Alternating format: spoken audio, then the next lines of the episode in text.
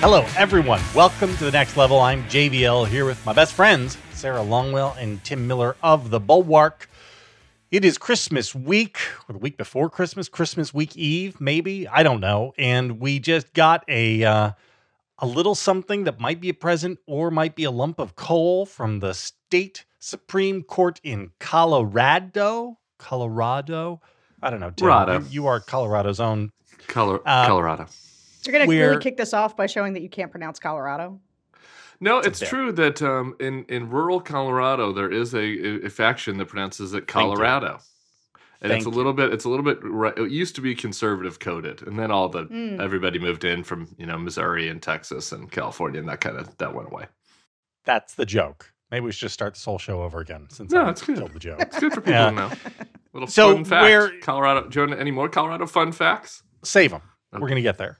Uh, yesterday, seven Democratic appointed Supreme Court justices ruled three in dissent, four in the majority, that due to the 14th Amendment, Donald Trump cannot appear on the presidential ballot this year in the Sunshine State of Denver.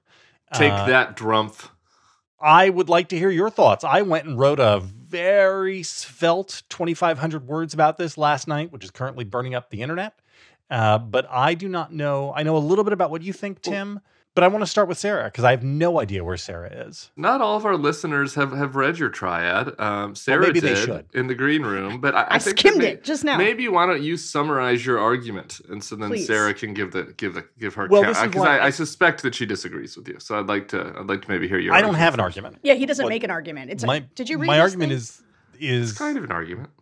I can see all of the sides of this both ways. Uh, we have we have three issues essentially. We have a legal question, a political question, and then a deep philosophical question about what the law is for. And on all three of those, I can see both sides of this. But you make a you you make a quasi argument at least that the Republicans who are complaining about this and who are saying that oh norms are being attacked, et cetera, et cetera, are a bunch of crybabies, and that maybe even though you can see both sides, Donald Trump should not get to subvert the law at his will, and then anytime he's tried to help people try to hold him accountable for the law, then they get to cry foul. You did make that argument. That was a that was a pretty Yeah. Clear case Yeah. that you made. I thought. Well, and that and that is a that is a pure case ab- about why the people who are the people who are most vehemently objecting to this are very very bad people. They are. I mean, I mean, just to put this broadly, our friend of the show, Keith Edwards, uh, threaded out, tweeted out earlier today that it's the same people who in 2020 wanted to overturn the will of the voters who are now saying that you have to let the will of the voters be expressed. You can't, like, it's it's insane. But as I said, I'm just sort of both siding it, and uh, I would like to hear where Sarah is. Well, can I just so the, I think we we suffer or perhaps are helped by the fact that nobody on this podcast is an attorney. And so I would say that one of the things that I don't know is the legal question, right? So so I would say the most decent faith argument I've seen from our friends on the anti-anti side is that Trump has not been convicted yet of an insurrection. And so for them to mm. rule that he is off the ballot because he caused an insurrection without him being convicted of causing an insurrection. I don't know enough about the law, but that makes like intuitive sense to me. Just quick question.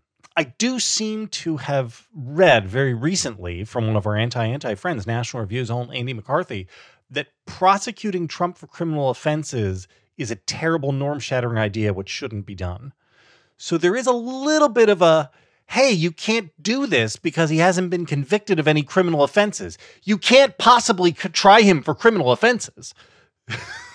Yeah, it does I mean, seem circular. It does, although I mean, I guess we could spend our time arguing with the bad faith of the anti-anti crowd, and God knows my I I That sounds good. yeah I know That's all I- of them, though. I know, I know, I know, I know. But but I guess I'm trying. What I am trying to do is take the arguments objectively on their merits and figure out exactly how I feel about it. Tim's, go ahead, Tim. I'm sick. I will JVL cut, cut me off. I was going to answer that question for you. I'm sick and I'm a bachelor this week. So I had nothing to do last night. So I listened to several hours of Lawfare and our friend David French. So I'm going to play a lawyer on this podcast right now. And if you want actual lawyers, you Hmm. can go over to Lawfare. But um, you know the the people that wrote the initial brief about this like offered a definition of insurrection right? Which was which i don't have in front of me but but is pretty plainly what donald trump did. And i think that when i was listening to french in particular i thought french made a compelling point which was like look at jefferson davis like when the 14th amendment was written to prevent people that attempted insurrection from holding office had jefferson davis come back in eight years and tried to run for president and had popular support in certain states I, it, I mean, I guess it would have been controversial among among the the 19th century Cletuses, but like it would not have been constitutional among legal minds that he could not run because literally that is what the third whatever of the 14th Amendment is for, right? So I, I think that like on the merits, there's a very defensible argument, and I think that it is worth making the case that to, to JVL's point about Andy McCarthy, I want to take it one step further. I, I, I don't think this is just talking about bad faith. I think it's important to just walk through what happened. Like they had a chance to convict him for this right. crime, right? And then they chose not to do it. Several people, Mitch McConnell included, on the Senate floor, said that they could not vote for conviction because he wasn't president anymore. And because he wasn't president anymore, then the courts needed to take care of this, right? Mm. And then then when the courts start to take care of it, it's like, oh, these politicized prosecutors are going after him. And boy, it'd be much when, better just let the voters take care of it. And if the voters take care of it again, then we're gonna have to go back to the courts because you know. right. So I have I have political concerns that we can talk about all those, but I just you know, and, and I don't, and obviously it's not legally cut and dry based on the fact that a seven, you know, a seven member court, all appointed yeah. by Democrats, went four to three, right? And, like, and also because, as you note, he was not convicted, right? Like you have not seen him be convicted anywhere, and and it, they didn't impeach him for it. There's a there's a technical state law thing too, which is what the most of the dissent seems to have been about, which is a again is is more of a technical application of can the Colorado state law on this stuff supersede the Constitution, et cetera, et cetera.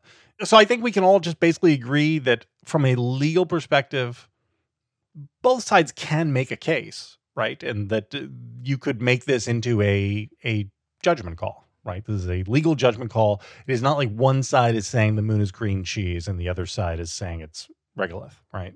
Yeah, and I guess I, I'm saying that I don't have a strong opinion on the legal side until I've I don't know. I, would have to do what Tim did. And listen, I tried to go read a few things. The opinion that they did is extremely long, so I couldn't read that. But uh, staying on the legal case just for one minute, because Tim, I would put this to you then. So, what about the fact that the Supreme Court is likely to overturn, fine, the state, you know, outcome? I mean, are we sure?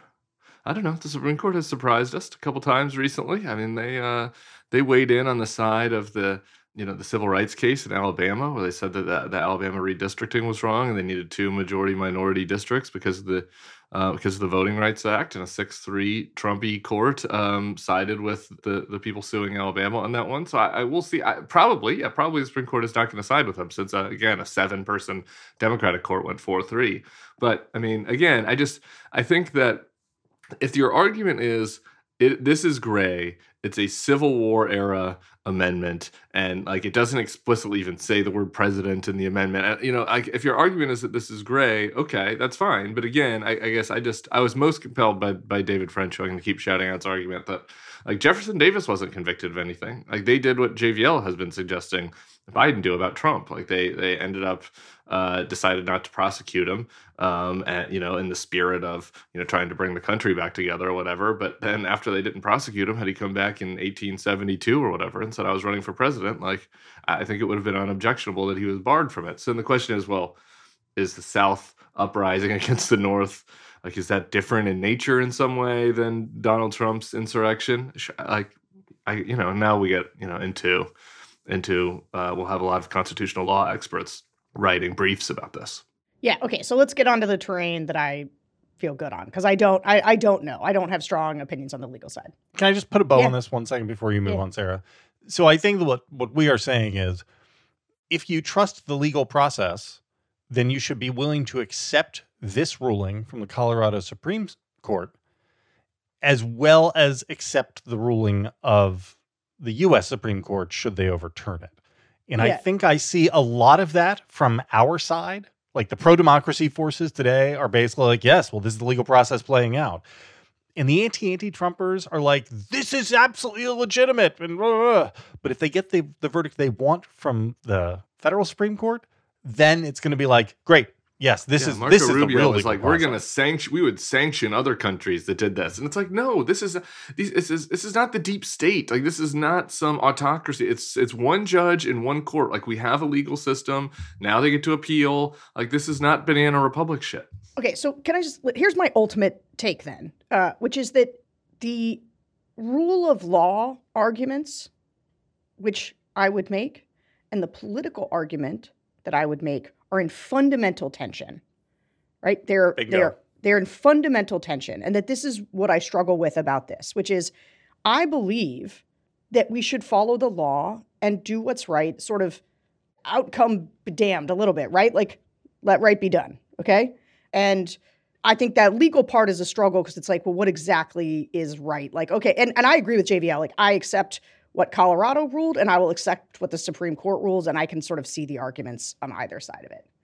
On the political side, and going back to the conversation about healing a nation, right? The soul of a nation, I just feel like it is so much better for America to if I think if if Trump is disqualified by the courts, I think where that leaves us as a country is in a very bad place. Whereas I think if we beat Trump in 2024, it leaves the country in a much better place. Um, and that I don't want to beat him. This is just my personal opinion: is I don't want to beat him in the courts. I want to, and people will say, but he might win. And I'm not sure that that that like He might win. I know he might win. I know he might win. But I also think that it says something about who we are deeply if after what Trump did, the American people can look at it and say yes. And I think it's on us and on Biden and everybody else to make sure Americans don't make that choice, to persuade them not to do it. Uh, and I don't think that I just, I think it's like bad for the soul of the country. Okay. Um, I, I take that argument and I basically agree with it, but I want to make the counter argument. For starters, if I'm ranking the outcomes that we have in front of us, you know, uh, this is going to be just for YouTube viewers here, so you can see my hand. Way up here at the top is we beat Donald Trump at the ballot box next year handily. Like down here towards the middle bottom is is us disqualifying him because he was disqualified because he attempted an insurrection. Way down here underneath the earth is Donald Trump becoming the president again after he tried to, you know, overturn the results of an election after we had our first non-peaceful transfer of power since the Civil War. So like I- again, I agree with you. It's not the ideal outcome, but if the if the rulings are such and the 14th amendment is clear enough and, and a republican supreme court says so okay i'm d- i'm kind of down to clown on that and i also will just say i like i i refuse to i know that this is like going into your bad faith argument or whatever but i, I just it, it bears saying that the, the only reason that we have Donald Trump at all and that we're dealing with this at all is because he got famous trying to disqualify the first black president from being able to run. But being but from birther because he's a birther, because he's a racist birther. Like that's the only reason we are even here at all. Like had Donald Trump not glommed on to birtherism, you know, Ted Cruz probably would have been the nominee last in 2016, and we're on a, a totally Earth two, and and I, you know who the hell knows what would happen then. I'm sure we'd have other problems, but um, but like, I I just I refuse to be lectured to, okay, about this about about abiding by what a single Supreme Court says from people that are running cover from somebody whose entire political identity is based on a racist attempt to disqualify the first black president from office based on a lie.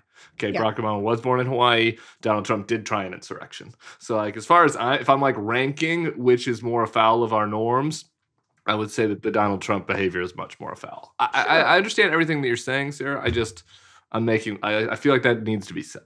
Yeah. I want to put a point on what you what you said, Sarah, about the the fundamental tension here, because the tension. This is why, like, I've been banging this drum since like October of 2020 when I started saying Trump is going to be that Trump is going to lose this time and he's going to be the nominee next time. We are heading to a place where we get a crisis either way. Yeah. That's right. because if the rule of law chooses to not attempt to hold Trump accountable because it thinks that the political outcome of that is to make Trump's election more likely, then that itself creates a crisis because, well, now this guy has the ability to break the law with impunity. And anybody who comes after this has no downside for attempting an insurrection of their own, right? But yet, you, you know, like, I don't know, the polling is pretty clear. After Trump gets indicted for the first time, his numbers in the Republican poll shoot up, right? So, so maybe that did help him. Yeah, in fact, it, it clearly did help him. Now, maybe he would have won even without that help. I don't know. But this is a, you know, we have two doors in front of us, and behind one of them is a tiger, and behind the other one is an alligator. And it's really, it's not great. And the the reason we're in I think I front could of take these an alligator. doors, the One reason them. we're in front of these doors is because Republican elites like Paul Ryan until till last week, where he Yeah. said the right thing, but a whole bunch of Republican elites, all the way, every time they were offered an opportunity to hold Trump accountable, when the system was trying to hold Trump accountable, they short circuited it. And they prevented accountability from happening because they assumed somebody else would take care of the problem for them. And so they wouldn't have to incur any political pain. They wanted all the power and all the political advantage without having to endure any pain. And that's why we're in this place. 100%. It's not the fault of of Democrats. It's not the fault of the courts. It's not the fault of anybody else. Really, it really is the institutional Republican Party. this is totally the fault of the Republican elites.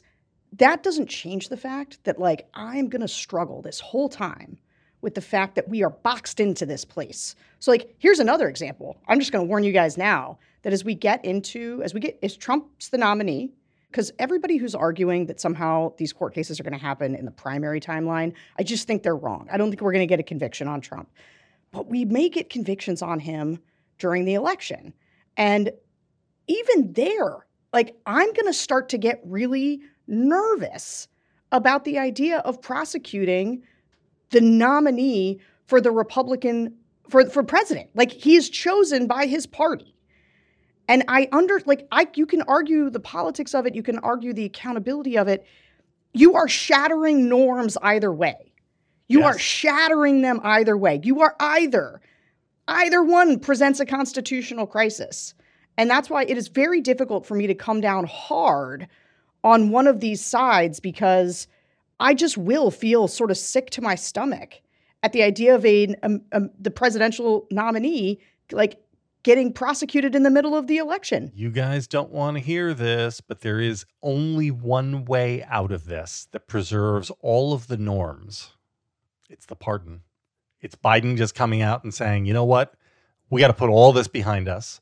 We got to pardon him. This is literally what the, as Alexander But at what Hamilton wrote, point You does he want to pardon pardon him him? before the election? Before the election? Maybe he has to.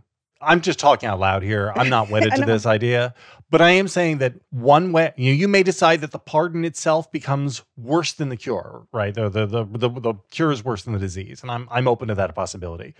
But one way to preserve both the law has to hold people who try these things accountable, and we don't want to be in a place where we're prosecuting uh, a, a criminal prosecution of a candidate from a major party in the middle of election. The one way to hold both of those norms up is for Biden to pardon him. We can think about maybe some some other solutions or, around. We can keep thinking. We can keep brainstorming. I got one in mind that I'm not going to say on the podcast, but I've been thinking about one. Um, and uh, yeah, I don't. I get it. I, I, I so the pardon, I guess, I think is a ridiculous suggestion. He's never going to do it, but um, but like, it, it speaks to this. I understand your low, your basic low information voter like looks at this and is like, oh, you're for democracy. You know, like we're going to ban it for that. It seems preposterous. or high information anti-antis. Yeah, also right. Like, makes that argument. like, right. Like everybody, like it seems preposterous. You know, it does because like really what we're saying right now, and this is the favorite Sarah line, is like we're we're we want to protect liberal democracy, right? Like we want which which is encompassing of you know the rule of law and and and uh, the other elements, right? So I don't think that there's a good answer to it. I mean, look, here's here's the truth. If every person who is part of the institutional version of the Republican Party, the Ron DeSantis's, the Nikki Haley's, the Ronna McDaniels, the the Senate Republicans, Mitch McConnell, if they all came out today and just said, we can't have this guy as a nominee. This is a serious case, and I'm not going to prejudge it. We're going to see what the Supreme Court says, but this is and this one hammer and tongs at Trump. then they might blow up the Republican Party for a cycle, but they would prevent Trump from becoming president. And I know it's West Wing fantasy politics to expect Nikki Well, Haley to do something that would help her her chances of becoming president. But Did you see Vivek uh, Ramaswamy came out and he said he is he is withdrawing from the the slate in Colorado and demanding he is demanding that Nikki Haley and Chris Christie and Ron DeSantis do the same. Uh, and I, I got to tell you, if we get into just like rank politics for a second, uh, one of the things that is just like obviously um, I have been analytically, I am with everybody who says Nikki Haley can't do it. Spiritually, I've been like rooting for her and looking for this. You know, my mind goes to all these places about like how could how could it work? You know, and I I argued with Wit about this on the Focus Group podcast, but I still find myself really rooting for her. Her moment is over now. yep. It's over unless she seizes on it in some way. Uh, It's self-interest.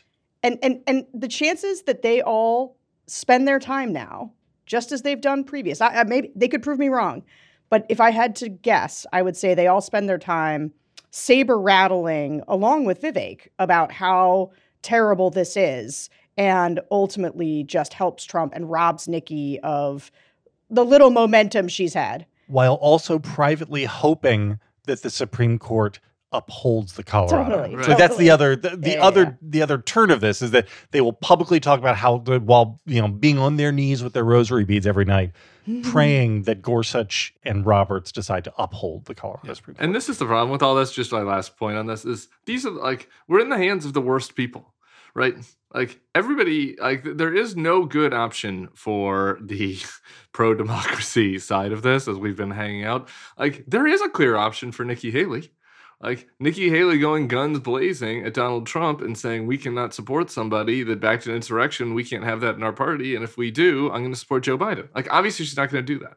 But like our fate is in the hands of the worst people had had had 20 of the worst enablers all just united and said no to this or had 10 more senators you know then we wouldn't be here um, but we are and they're the reason why we're left in this situation Well, the good news is they're doing it for a guy who's not trying to make it harder for them.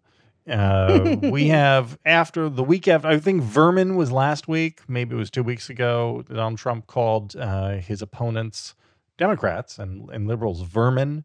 And now his warning steve about, bannon updated that uh, called robert kagan vermin at tpusa Mm. in order to do tpusa later but that was very subtle i thought a very subtle So uh, now Trump is saying that uh, immigrants are poisoning the blood of America. And when asked, boy, that sounds like something from Hitler's Mein Kampf, instead of saying, no, that's ridiculous, he said, well, I've never read Mein Kampf, which is like, this is, it's literally what he did when he was asked, like, disavow the Proud Boys or disavow David Duke, right? His, his response is not, of course, I disavow David Duke. It's like, well, I don't know anything about David Duke. Never met the guy. No, don't, don't know anything about him. uh, someone on our Reddit was mad because me and Bill talked about this briefly last night on YouTube, and it was like, well, it- well, there was that story about how he had Hitler's speeches by his bed, and it's kind of like, I, okay, okay, I, I don't know whether he's lying about this or not. If you're just looking at me, I'm gonna always err on the side of Donald Trump not reading, not reading Yeah, a book I was gonna say. not reading a book having the speeches. You know, to kind of to wave around at people and trigger them, like that feels like Donald Trump reading something from a different era uh, is a no for me. yeah And so I, I agree with him. He probably has not read Mein Kampf, um, which he really act, which he really spoke with a very German accent. He he, he, was, he was like Mein Kampf. No, And I was this like- is how this is how this works, guys. Donald Trump's never he reads no books. He didn't write his own book. He doesn't read his own book. You know who read Mein Kampf? I'm quite certain. Stephen Stephen Miller. Miller, ding, Who- ding, ding. who routinely probably just says to Trump over Coca Colas or Diet Coca Colas Uh, or whatever he drinks, uh, these immigrants are poisoning the blood of our country. And it's just the kind of thing then that Trump says out loud. He didn't read anything about it. He has the worst people in his ears all the time giving him these lines that now come to him naturally. And he's found that they're, they're big applause lines. Oh yeah, huge applause lines. Right. And in the same thing that we just went through for seven years because we we like fucking time is a flat circle. It's like he does it the first time, and then JD Vance at all is like, well, I, I think he's talking about fentanyl. Obviously, you know, he's talking about fentanyl and how how that's poisoning our blood. And then like Trump goes back up there and does a speech last night where he's like, I. No, he's like, people are mad at me. They're saying I'm Hitler for saying poison the blood. But no, uh, he's like, I mean it. He's like, they're poisoning the blood. They're bringing in diseases. Like, what they're doing is poisoning our people. And it's like, I'm not talking about fentanyl. I'm talking about they're literally poisoning our blood. It's like, Do you guys know what's so weird? Like, you just forget he is married to an immigrant that he had a child with, Yeah. who is the Blonde product. child. Of, huh? A blonde child. Okay, but still, I'm sorry that Trump's de- genes are so dominant. Very tall genes. blonde child. Whatever. This guy, he's just the worst. He's just not saying- talking about European immigrants, Sarah. Yeah, not the ones who become models. Yeah. No. just the ones fleeing gang violence uh, from Mexico. Which, look, uh, whatever. I'm not going to get into an immigration thing, but he's a terrible person, and we should be able to beat him. Well, we should be able to beat him if the American people are serious people. Wait, Tim, have you talked about the TPUSA thing much?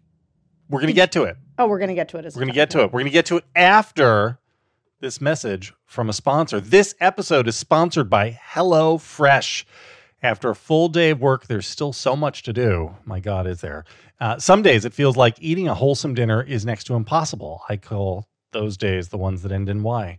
But with HelloFresh, you can turn busy weeknights into memorable meal times with delicious, practical options designed to save you time, like their 15 minute meals. And you know, HelloFresh does more than just dinners, from easy breakfasts to start your morning off right, to 10 minute lunches or satisfying snacks both adults and kids will love. HelloFresh has tasty choices for every mealtime occasion. And the best part? No grocery trip required. They sent us some HelloFresh stuff, and I, it was just legit great. It was legit great. It was high quality ingredients. The stuff was actually like there was a lot of produce. It was really good produce, and uh, it tasted good, and it was actually pretty easy to prepare. I don't like cooking. I think cooking is horrible. Which, what, how much cooking are you doing in the home, JVL? to the extent that we do cooking, my wife does most of it. I I do cooking that involves pizzas or breakfast for dinners, which is you know some high percentage of of dinner time meals. Um, real cooking, my wife does. It. Both of us hate it. Like we don't enjoy it. We're not cooking people. Um, but the HelloFresh stuff is like easy. Do you know how much cooking I do in the home? Zero. 0.0, and Yeah. everybody's grateful. Yeah. I cook. So uh, Who would have thought? yeah, I don't Yeah. know if that, I don't No, know if people would have graded me as the most likely cook on this podcast, but I am. hundred percent they would have. You think so? Because Yeah. of my gay, because of, course they gay stuff. So You are wearing a pink beanie. You're no because you're a bon vivant. That's why. I am a bon vivant. Go to. HelloFresh.com slash the next level free and use code the next level free for free breakfast for life. One breakfast item per box while your subscription is active. That's free breakfast for life at HelloFresh.com slash the next level free with code the next level free. It's a good deal. We'll get to, to TPUSA in a second. New York Times has a poll which shows Biden ahead of Trump among likely voters, among all voters, including people who didn't vote in 2020. He's losing to Trump. I mean, it's hard for me to think that the people who didn't turn out for the highest turnout election in American history, where we had like the easiest possible voting because of all the pandemic protocols put in, that those people are going to turn out in big numbers this time, that's hard for me to imagine. Maybe it will. Maybe it will turn out that way. So I saw this Times poll as encouraging news for Biden. Thoughts? Same. I feel like I was on a I need the shirt maybe for 2024 because that was like a big week for Tim being always right. Just like the never back down super PAC totally collapsing and crashing and burning and Oh, being completely yeah. Oh, worthless have we after I'd written about about, that? that. I wanna No, let's do that. that. Let's do that uh, on top of TPUSA. Okay, we'll add that after. So I had that, you know, that I've been writing about for a while about how worthless that super PAC is, how they're burning their money on fire. Somebody I saw there was a puck story about how some new donors pen, putting 10 million into Nikki Haley. And I was like, why won't one of these people call me? I want to save you money, rich people. I want to save you money. Okay, anyway, this poll on the Tim is always right. The the flip, I don't think that it's really it is not sunk in with our democracy friends, our pro democracy friends in the nonprofit activism space, some of whom listen to this podcast. So I'm just trying to help it sink in that we have had a switch in the electorate. In addition to the red dog switch for the working class voters, as part of that switch, we now have a situation where the the least likely to turn out people are hostile to Democrats. And the most likely to turn out people are the core of the Democratic base. This was not true when I was growing up early in politics, you know, and so for a while, like that's part of the reason why the, the like well, part of the reason that why Republicans have a reputation for voter suppression is because they've tried voter suppression a lot, particularly in the cities. But, another reason is just that there was a general sense in Republican campaigns. It was kind of unspoken, like we, we wanted turnout to be down. You know, more people was bad, right? That's not true. That's not true in 2024. We kind of want turnout to be down. And and I thought that the Joe Biden number of of being better. This I thought this was the most encouraging thing among 2020 voters. The result was better than 2020. He had gained two points. Again, there's margin of error, so that's that's kind of noisy, but still, I thought that's telling, and I think that a lot of these polls um, right now that are using a registered voter screen are, are causing a little bit of unnecessary panic. So I'm not I'm not sanguine. I'm not like oh this is not a what's the hopium Substack. God love you. Um, I mean it's it's but it's just I was encouraged by that because I concur with you JVL that I think that like looking at that likely voter screen in the biggest turnout election in history that's that's a good sign for Biden. And I think that like the polling right now uh, again, saying something that people may not love, but uh, the, the numbers with young people, like, it feels like a temper tantrum. Like we're in the middle of a temper tantrum that people are having over Joe Biden being the nominee, Joe Biden's position on Israel, and like have your temper tantrum. My team's been looking at a bunch of the numbers from 2020 as we think about uh, our 2024 campaigns, and there's a bunch of interesting stuff where actually white voters over 65, who you think of as being pretty Trumpy, are actually the ones who have been moving more in Joe Biden's direction. Now, why is that? Because a lot of those over 65 voters are people who remember Reagan's Republican Party and do not identify with Trump's Republican Party. And so there is move. That's right. That's right. They remember when when uh, Russia was our enemy, and so so those people are actually moving uh, and those people vote absolutely reliably. Whereas a lot of these young voters who are who are having temper tantrums are not the most reliable voters. And so, you know, I don't I don't think we have to like get too high on the hopium one way or the other, or even interpret the two percentage points. I do think like it's the reason that Democrats have been winning these off year elections, right? Is because these voters are reliable in off year elections. And so it is worth keeping this in mind that the Democrats have traded up in some regard by getting more reliable voters out of these kind of like red dog types, and that's good for them. The most fascinating outtake from this New York Times poll, I, Nate Cohn is good at asking like nerd questions deep down that that like scratch my nerd itch. Um, so he asked people uh, for their vote uh, who voted. Did you vote in the 2014 election? Now, obviously, there's going to be some self-identifying issues here, but it's it's still the trend is kind of interesting. Among the people that said that they voted in 2015, the party registration was R plus five, but the 2024 vote was Biden plus 10. Like that is that is your red dogs. Like that is a Yeah. 15 point That's right. That's of right. people that voted Republic that were Republicans in 2014 that have Biden in 20 in 24. Now, on the flip side, didn't vote in 2014. These are the unreliable voters we're talking about. D plus 10 in their party registration. Trump plus 8 in their expected vote for next time. These are your union guys that never voted. Lifestyle. before, yeah. Um, Lifestyle voters. your lifestyle voters. I mean that I just thought that was like if you wanted just a one stat that was like realignment in one stat. Um, I, I I thought it was very kind of telling, and and that folks are like still a little like they understand that the realignment is happening, but like the degree to which it's happened, you know, a 18 point and 15 point swing, I think it hasn't sunk in for a lot of folks. And this is where it's easy to think, well, look, there's a lot more white working class voters who vote on like the gays are getting married and I don't like it. And the college educated suburban voters are a smaller percentage. But and so you're like, oh, it feels like, you know, Dems are losing on that trade. But the reason that it's a good trade and they're trading up is that those voters are more reliable, uh, who will show up. And those people who only really get motivated by like the, the invasion, yeah, right, whatever. Uh, you know, but here's the but, but then on the down on the downside is that this is where when Trump is actually on the ballot, you just worry about the turnout equation because they show up for Trump. Like and the question of persuasion and pushing this realignment and focusing for persuasion on, you know, a lot of these sort of white suburban voters, that's that's important.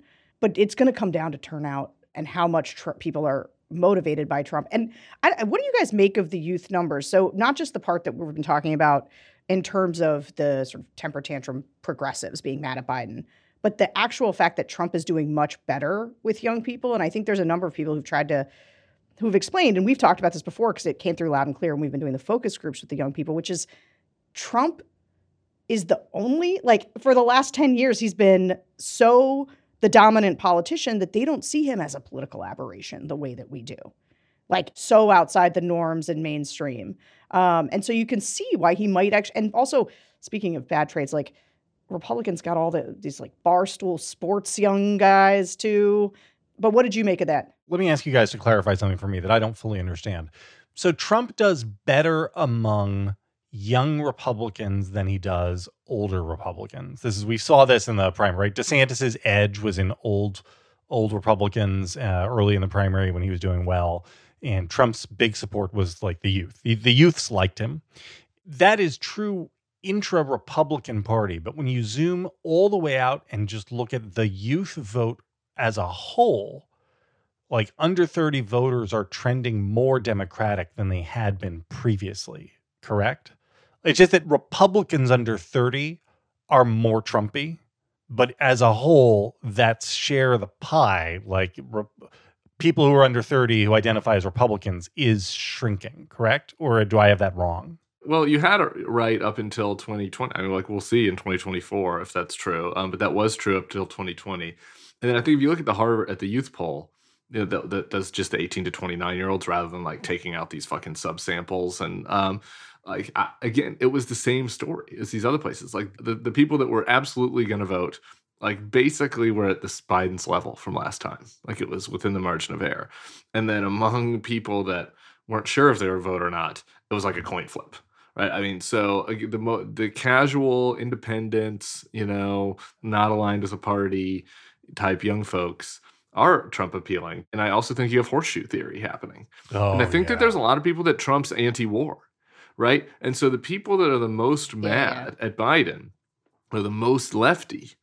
And I think that they have some like internalized some notion that Trump is America first, he's anti-war, and this is why I think a big challenge for 2024 for Biden, et cetera, is like invading TikTok with Mein Kampf videos, right? Like these kids have to understand like where, you know, what what, what where Trump really is. Well, these kids have correctly intuited that Joe Biden is Ronald Reagan's third term. Uh, and that's what they don't like about him.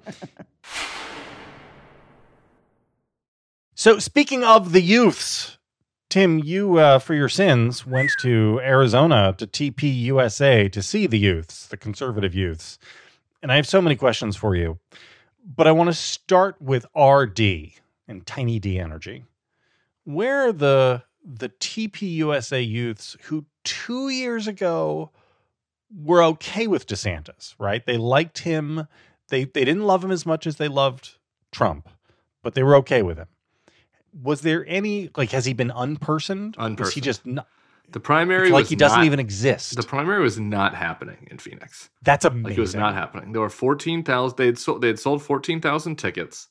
It was an eight thousand person arena that was never completely full. So I, you know, but then people were walking in and out. So I, let's just say ten thousand showed up. Guy told me about a third of them are young. So let's just call it about three, four thousand young people, and totally unpersoned. Like not. No, I, like there was, I, I stopped asking, like, because my first set of questions that I ask the kids when I go up to them are like, what are the issues that um, get you excited about why are you here? What are the issues when you talk about that? And and where are you in the primary? Are you Trump or DeSantis or Vivek or Nikki? I stopped asking that after day one because everybody's kind of like Trump, and I and I the kid and I get kind of self-selected by kids who know not my party, right? So the kids who know not my party will come up to me, and they're they're the not the kids that like were yelling the n word at that guy in that viral video that went around, right? Like they they are kind of like the kids that come up to me are Trump They're the Trump squish friendly. Yeah, they're like squish, the squishiest of the MAGAs, right? Like there's a little bit of a selection bias there. And so I saw a couple from last year, right? Because I went last year. And um, you know, that were DeSant that were, you know, leaning DeSantis or or even you know, leaning somewhere else.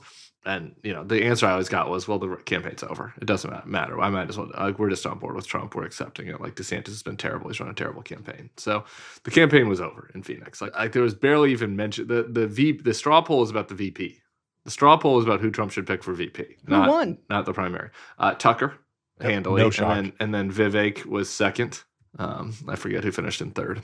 So, uh, was there any any Jeff Roe crowing? Was anybody was anybody gloating over, or is it was it as if DeSantis literally didn't even exist? Yeah, I mean, again, like a lot of these people, I don't think hated DeSantis. It was the people from Sarah's early focus groups, right? Like they liked what DeSantis, you know DeSantis sending the migrants to Massachusetts and stuff, but they just thought the campaign was really. There was some crowing about just like how pathetic the campaign was and how bad it was, but like like from the stage, people weren't making fun of DeSantis really. I mean, Gaetz, you know, who I who I wrote about you know, said kind of, I'm just, I'm ready for all the DeSantis people to come back and start being nice again, you know, and so it's like a little bit of crowing, right? But it was more like, it's so over. I'm, I'm, I'm They're already into olive though, branch right? mode. They hate Nikki.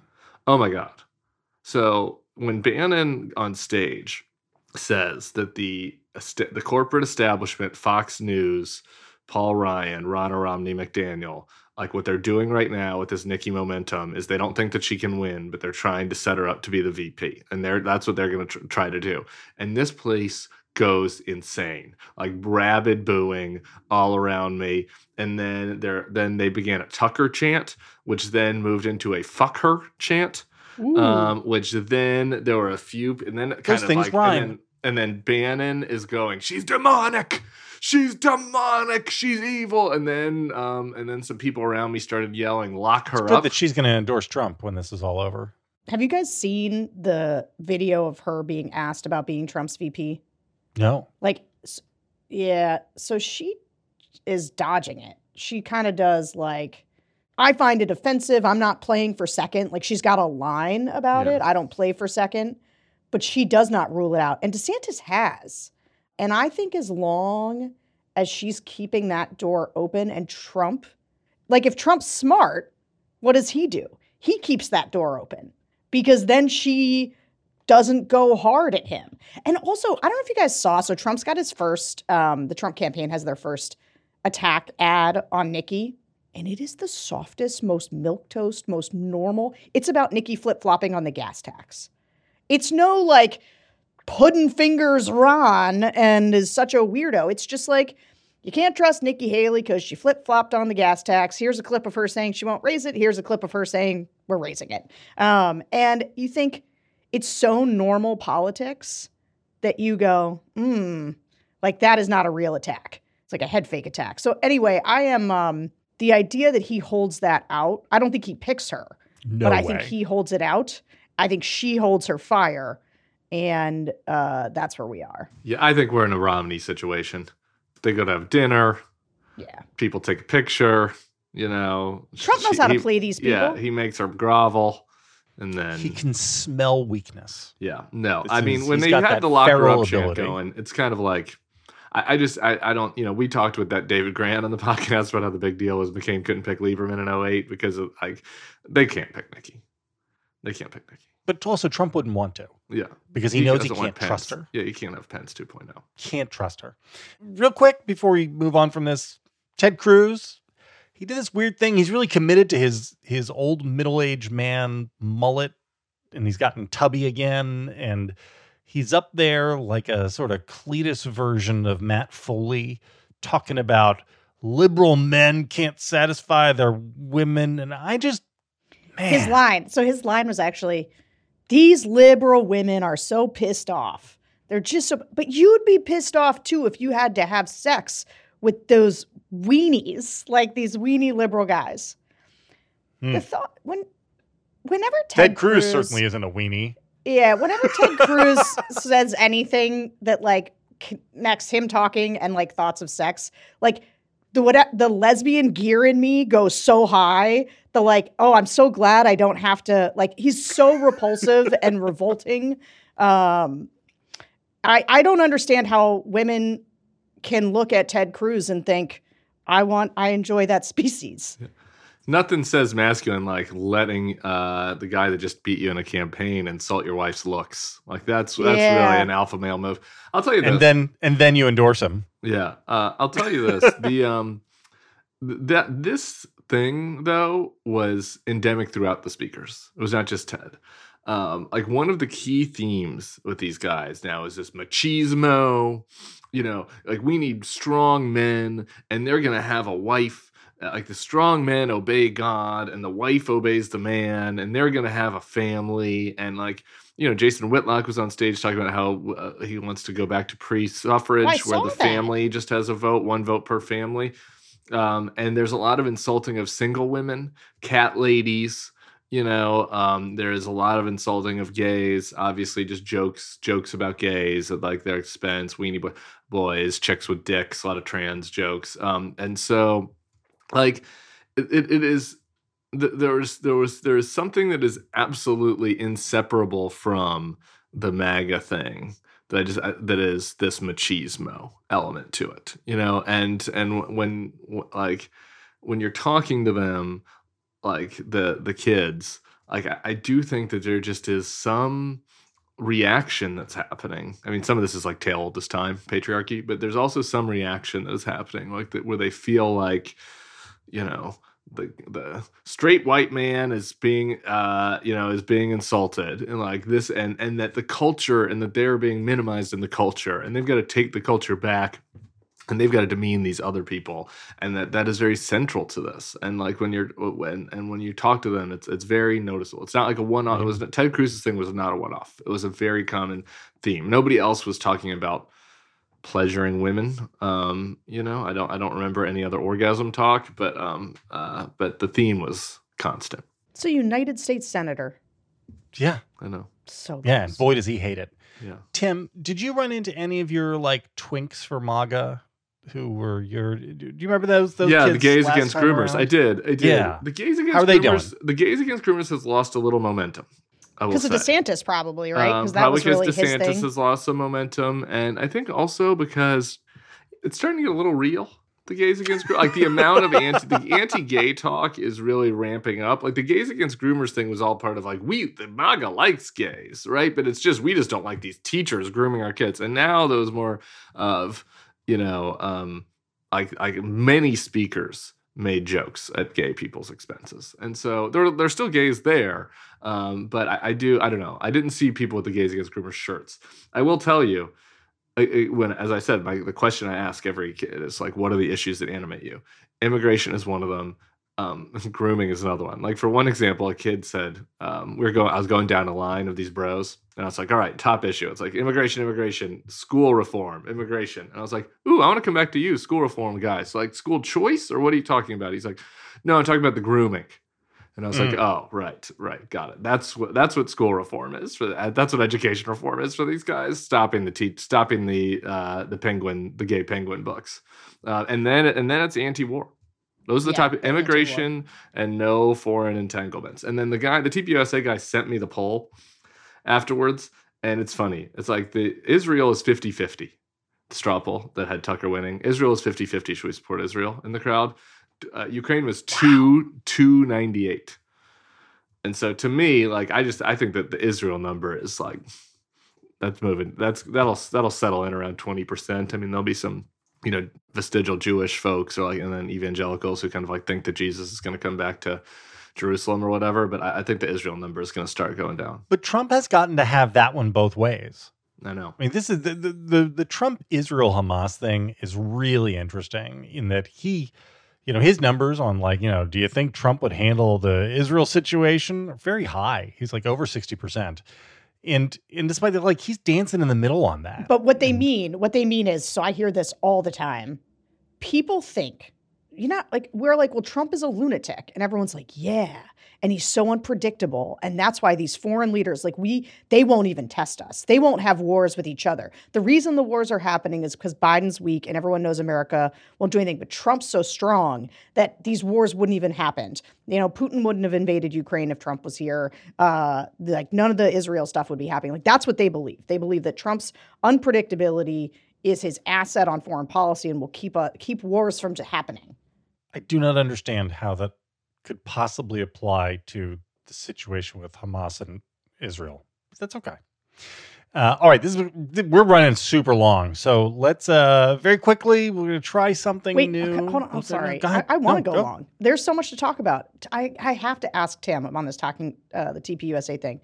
I saw the clip of you with Bannon, right? And I had, I so one of the things that I think is going to both become a conversation. I think is happening a little bit underneath the surface right now, is how afraid there was like a New York Times article recently about Iowa voters saying that they didn't want to be quoted, saying that they were for somebody else in the Republican primary because they get scared of Trump supporters, right?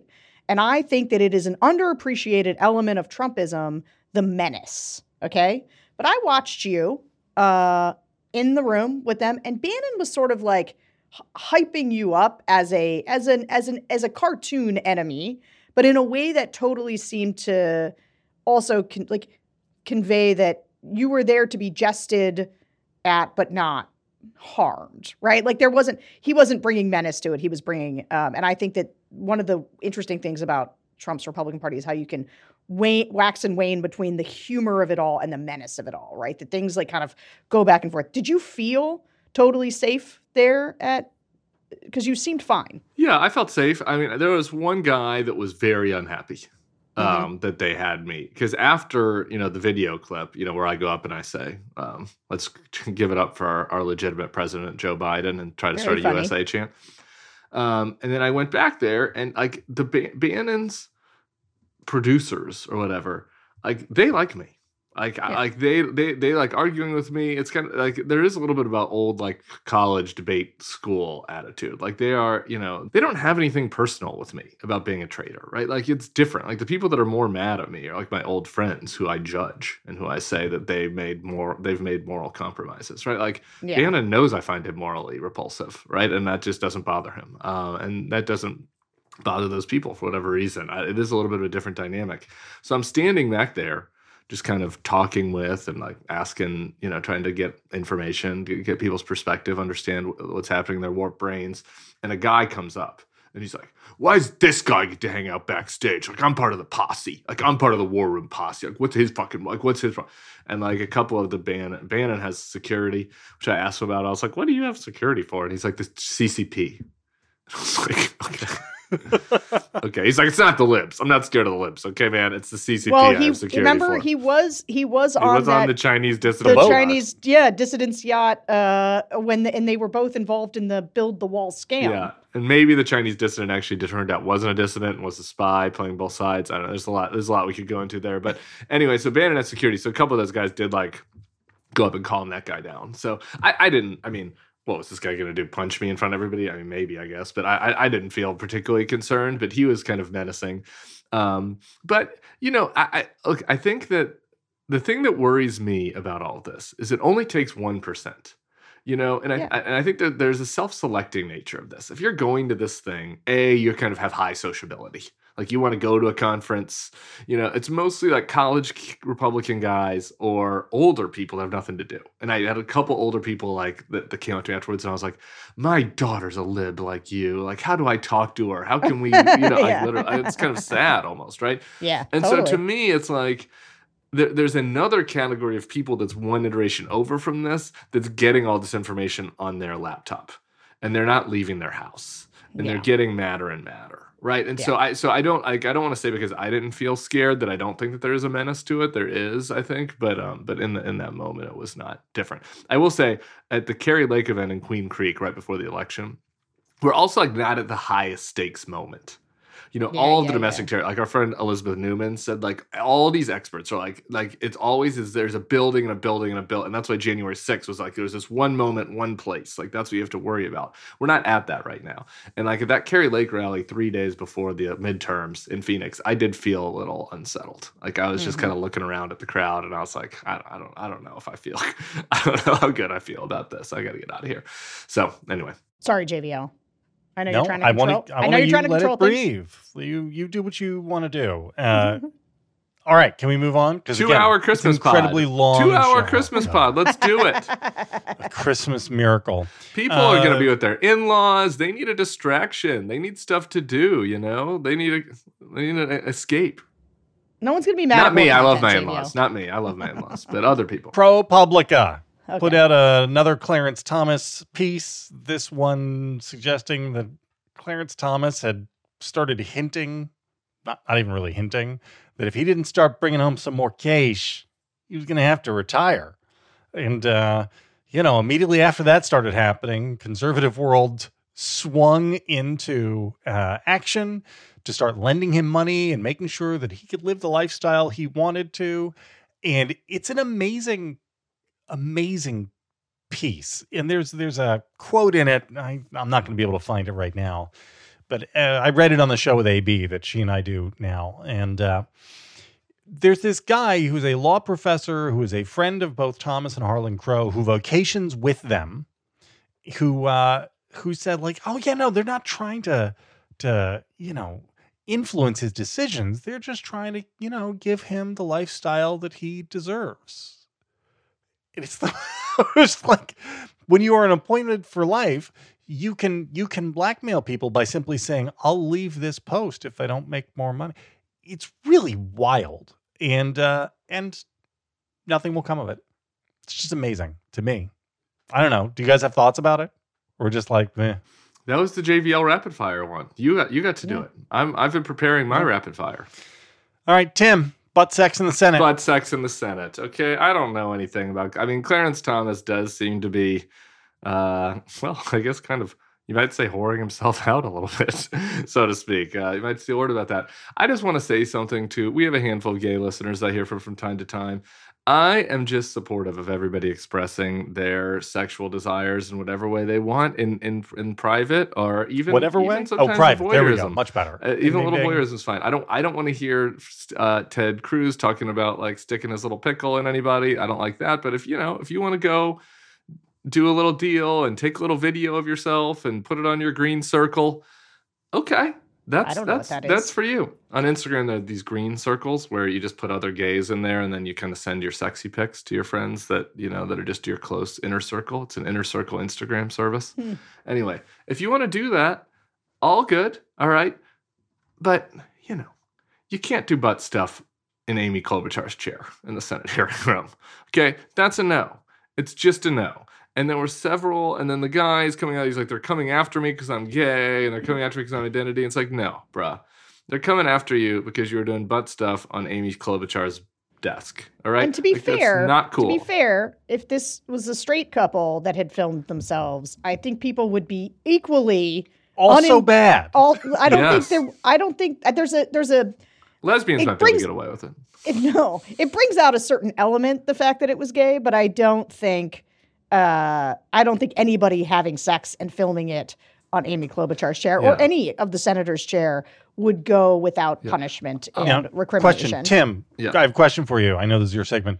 As punishment, should Senator Klobuchar be allowed to throw a binder at the offenders? Seems like he would like that. The the um so probably I don't know if that would be a punishment. Okay, never Um, mind. Just uh just based on the video, it seems like he'd like that. So Withdrawn. yeah, look, everybody was uh, uh, Sebastian is messaging. It took five minutes for my gay kick, kickball group chats to identify the guys, to the guy. I mean, it's just you're playing a little fast and loose. That's all I'm saying. I, I I don't like people. The green circle should be a private space. I don't like people leaking it. But you know, I, I just you you you, you have to. There there's some I think judgment calls here. The Senate has a cloakroom. I've heard that might seem like a nice place to try. You know, a little sexy time. Or maybe just like a Or little handy, uh, maybe like a little handy under the table. Go home.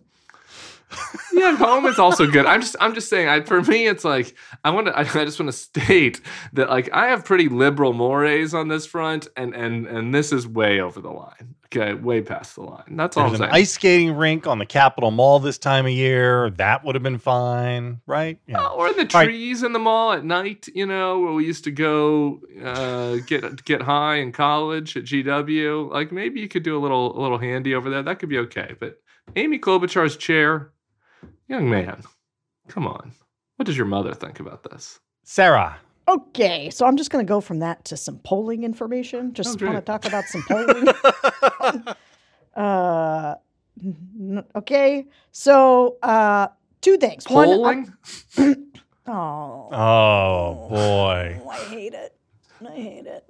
Uh, okay, so Cook Political Report has two ratings changes hmm for Michigan and Nevada. Both went from lean D to toss ups after all of the polling that's been coming out. Um, so we did some good news polling earlier in the show, but this is the bad news polling. Is that for Michigan, which which uh, Gretchen Whitmer just won by ten points over her Republican rival. It's a tough tough thing. Also, there's a new Emerson Iowa poll. The head to head has Trump up eight over Biden, but that's not the part that's interesting. The part that's interesting is that uh, Haley has moved into second place, still losing to Trump by 33 points, though. Huh. So? Haley's at What's yeah. So this is Iowa, Iowa. So this is interesting. In the again, going back to the point about how this Colorado news is going to step on what might have been some Haley momentum opportunities. This is a good one where you now have your first poll in Iowa showing that Haley has now uh, over DeSantis. So she's at 17, he's at 15, Trump is at 50. Five zero. Can I tell you that uh, I, I had a I had a drink with Vivek's a Vivek staffer. I guess I, we were off the record, so I shouldn't say who it was, but a Vivek staffer. And I have to tell you, I was really caught off guard by the fact that they genuinely think they are going to finish second in Iowa, Oh, which seems delusional to me. He Well, is at ambitious. he's at eight percent. Christie's at four percent. Yeah, he, th- he thinks that there's going to be a surge of non-traditional caucus voters for Vivek Ramaswamy, people that aren't, aren't so sure about whether the Earth is flat or round or 9/11 conspiracy Well, theorists. A lot of people that are kind of Rick coming out from Santorum the, surged. Yeah. Right? Why not Vivek? Here, here's a very serious question. And I, I'm not just trying to troll because I'm the one who said maybe DeSantis doesn't make it to Iowa. If you are Ron DeSantis evaluating your political future, and I assume he wants a political future, like he's not going to be content to ride off into the sunset and just make money. Which is worse? Staying in and finishing third, and maybe even a bad third if the bottom drops out, or just getting out right now and not making it to Iowa? Well, this is where we haven't really talked about Jeff Roe, but like it's a great question. They're in complete disarray. They have no so like they've built this ground game in Iowa. Like that's the main thing that the PAC has done that I think that I think everybody would agree that their their media strategy has been a bust. Um, but this ground game is like the one thing that they've really invested in.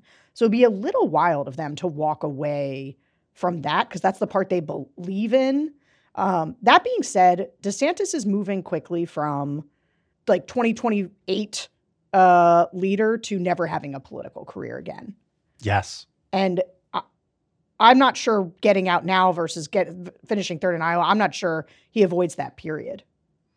Yeah, I don't think it matters one way or the other. Yeah. I do think that it's preposterous. The whole the door knocking thing was always preposterous. The whole thing is ridiculous. This is not a state senate race. Like you're not gonna like by knocking on somebody's door and handing them a hanger that's like Ron DeSantis, you know, like cut taxes and and banned people from mentioning gay stuff in school. So they think that's gonna like work. It's gonna help turn people out. I, like the whole thing. The whole thing is just absurd. I don't know, but we should we should take some shots at Jeff Roe because I, I do want to just say like this is obviously most people don't care about the guy running the outside PAC, nor should they.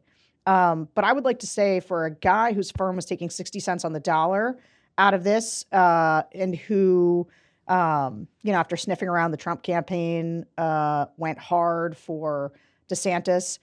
I I think that it is imp- like if any of these, and I'm sure nothing, I'm sure nothing will actually happen, but like anyone who was on the DeSantis campaign should never work again. Like this is the most incompetent race I have ever seen. It's uh, they the uh, and and I've seen some incompetent ones. Uh, I've seen some campaigns, Timmy, with some big money, uh, and that have and have spent it poorly. Uh, like I've seen people make some dumb decisions. This is the worst thing I have ever seen. Did you see yesterday?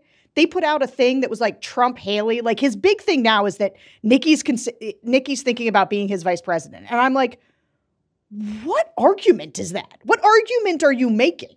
Are you making an argument that Nikki is good enough to be Trump's VP? That Trump is bad because he's picking Nikki? Like, what is the argument that you think is going to resonate with people from doing that other than make saying you're not in the mix? like you're gone.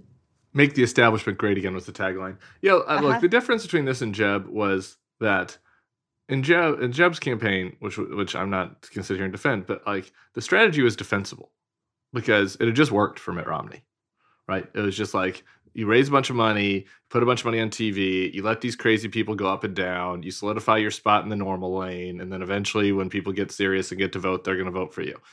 Obviously, that seems silly in retrospect, but like at the time, like that is just how Mitt Romney had just won against you know all the crazy people that went up and down in that race in 2012, and so that's how McCain had won in 08.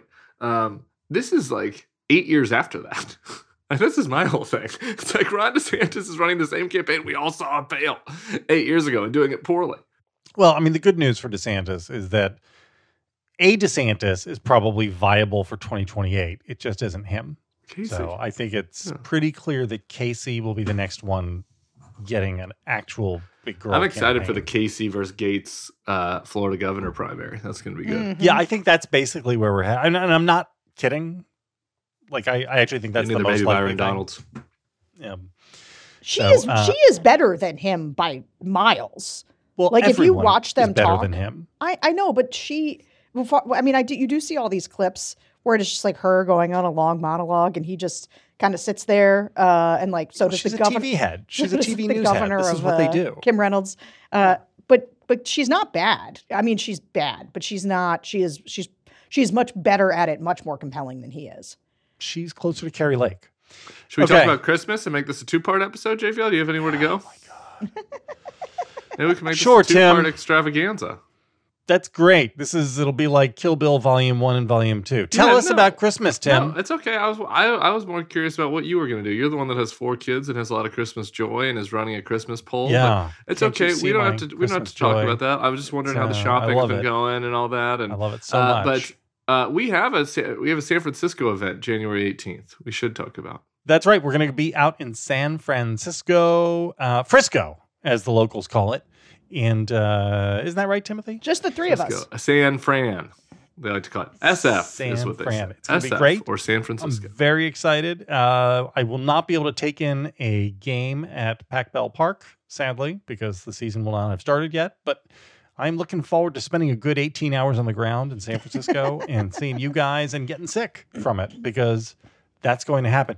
Can I be a crazy person and just wear a mask on the plane because I don't want to get sick from the, the animals next to me? The- I'm the- not the- allowed to the- do that. Well, you, I mean, you're allowed to do what you want. It's a free country, but like the, if you just think about it rationally, the wearing the mask on the plane and then going to this event where you are going to shake hands and put your arms around and take selfies with a bunch of people, like which which one is more likely for you to get where you're going to get sick? Uh, remember the Seinfeld episode with Bubble Boy? Maybe I could be the bubble boy. I'll be in a little plastic bubble with my arms, Can I just tell you, we've done a bunch through. of these, and and I get uh, sick every time. Really, I get sick Yes. from my children at home. I never get sick from these events. I mostly, oh, well, not mostly. I would say I I go about 50-50 with kid germs at home. Sometimes I Hmm. I make it. Sometimes, in fact, I'm making it right now. Uh, flu A is in the house, and so far, touch wood, I'm doing okay. But I go to events with you guys and the people, and I have to sit on a train or fly in an airplane, and then I just, you know, 36 hours later, I'm down. Okay, stop licking your hands, man. Yeah. If you live out in the Bay Area, come and come and hang out with us on January 18th uh, at the Commonwealth Club. Got to go get tickets now, though. Uh, go to our website, thebulwark.com slash events. We have a great Sunday show. show. for everybody. We have a great Sunday show. Tune back in for that. You'll be very excited. We got plenty of Christmas. Christmas Eve show. A lot of It'll Christmas. be great. We have one more show before the end of the year. Yeah, we're, we're back. We're not going on any vacations. Yeah, yeah, yeah. We got all the content We'll you come need. back with our 2024 predictions. Peace out. Things See will ya. be bad.